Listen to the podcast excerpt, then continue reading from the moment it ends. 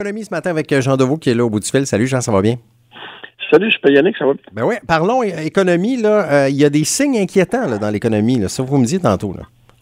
Ben, on en parle depuis quand même un petit bout de temps, Yannick, quand on est hors d'onde tous les deux, là, qu'on voit quand même depuis 5-6 mois qu'il y a eu une croissance exponentielle en termes de coûts. Là. Pour tout ce qui est matière première principale, on parle du bois, on parle de l'acier. Le bois, là, écoute, euh, les gens qui vont acheter un 2 par 4 ou une feuille de plywood, ils vont non, non, quand tu dis qu'une feuille de plywood, 4 par 8, c'est en haut de 100 pièces, c'est limité, c'est quelque chose. L'acier a augmenté d'à peu près 100 depuis six mois aussi. On parle de matières premières. Mhm. Donc, évidemment, ça, ça a un impact sur les un paquet de projets. Les gens se sont garochés dans la rénovation, dans la construction, autant aussi au niveau industriel. Il y a beaucoup de compagnies qui ont énormément de succès avec la pandémie à cause que les gens sont confinés à la maison. Et ça, ben, ça a mis quand même une grosse pression sur les producteurs de matières premières qui en profitent. Écoute, c'est l'offre et la demande. Mhm.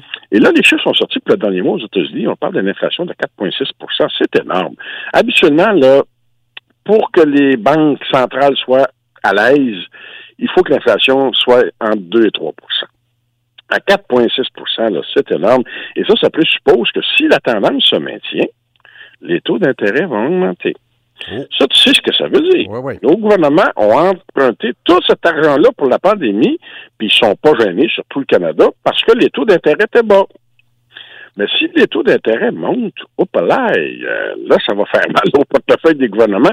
Mais imagine-toi les gens qui sont achetés des maisons à un prix qui était gonflé à cause de la surenchère depuis six mois et qui vont renouveler leurs hypothèques à 5% au lieu de 2 ou 2,5 comme ils payent là. Euh, tu viens d'augmenter tes paiements pas mal. Donc, il y a vraiment un danger face à l'endettement hypothécaire que les gens, tant aux États-Unis qu'au Canada, ont pris depuis un an six mois, si les taux d'intérêt augmentent plus vite, écoute, la Banque centrale américaine disait qu'elle toucherait pas, là, trois mois, là, disait qu'elle toucherait pas au taux d'intérêt avant 2023. OK. Donc, ça nous donnait quand même un. Un quand même. Ben, on, était quand même, on, était quand même capable d'avoir la vision de ce qui s'en venait. Mais là, on parle peut-être à l'automne. OK. Oh, ça, ça, là, l'automne, c'est plus 2023. L'automne, c'est septembre. OK. Donc, il y a quand même un danger potentiel.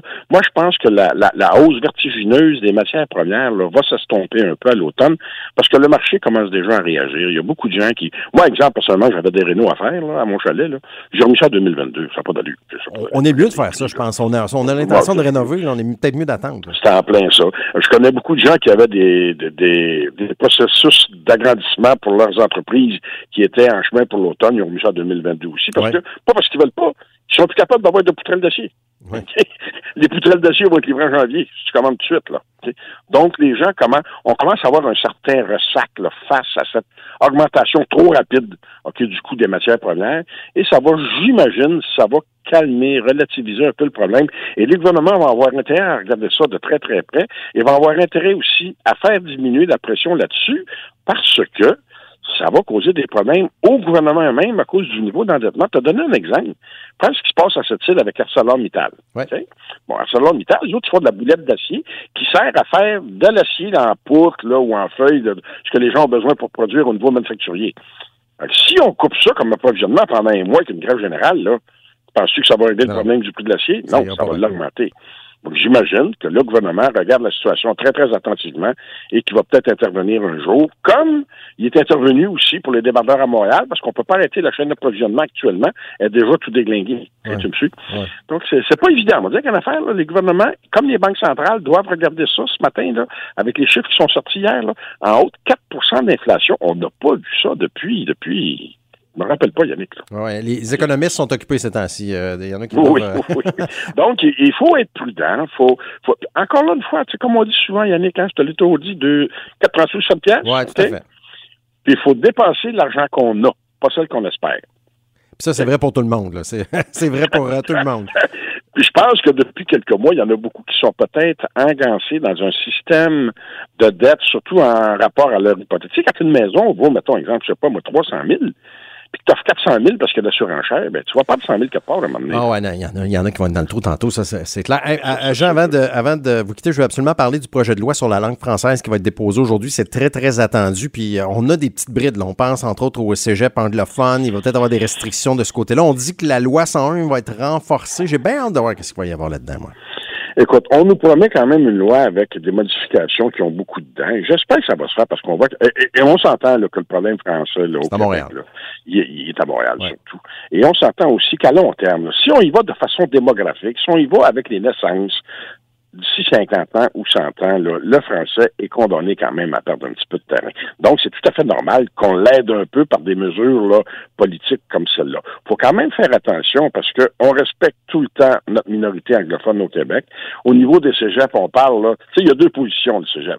C'est que tu laisses les cégeps anglophones comme ils sont là, sans rien faire. Et évidemment, ils vont être condamnés à grandir encore plus, parce que l'anglais veut, veut pas, c'est la langue internationale. Ou encore, tu fais euh, t'interdis carrément, OK, les Québécois de souche à aller au cégep anglophone, qui serait une erreur, selon moi. Je pense que le niveau qu'on veut développer, on parle d'un contingentement des cégeps anglophones, ça peut être intéressant. J'ai hâte de voir comment ça va s'articuler, parce que c'est pas, pas, évident à gérer, là, on s'entend là-dessus. Au niveau de l'affichage, je pense qu'on va continuer à avoir un affichage bilingue avec, par contre, une prépondérance plus importante de l'affichage francophone. Je pense qu'on va aussi obliger toutes les entreprises du Québec maintenant à faire l'objet de la politique de francisation, parce que présentement, je pense que les entreprises en bas de 10 ou en bas de 25 ne sont pas obligées. Je pense qu'on va essayer de négocier avec le fédéral aussi, puis qu'on peut l'annoncer peut-être aujourd'hui, que tous les organismes fédéraux soient assujettis à la loi 101. Là, ils ne sont pas présentement. Il y a beaucoup de choses quand même qu'on peut faire sans là tout là faire le ménage dans la cabane. Mais le point névralgique, je pense, celui qui va porter plus à critique dans la minorité anglophone, ça va être la façon qu'on va aborder la question des cégeps anglophones. Ça, on va voir ça cet après-midi. Mais écoute, c'est un méchant panier de table. Ah le gouvernement marche sur des œufs. Il va falloir qu'il fasse ça de façon très, très pédagogique, qu'il enseigne vraiment aux gens ce qu'il veut faire, qu'il les explique clairement. Euh, écoute, euh, Simon Jolin Barrette, il y a tout un dossier de main. il y a besoin de pas de se tromper, ça c'est clair. Merci beaucoup, euh, Jean. On s'en parle. On s'en parle en fait lundi la semaine prochaine. Bon week-end à vous. On va être là. Salut, merci Jean. Bonne journée.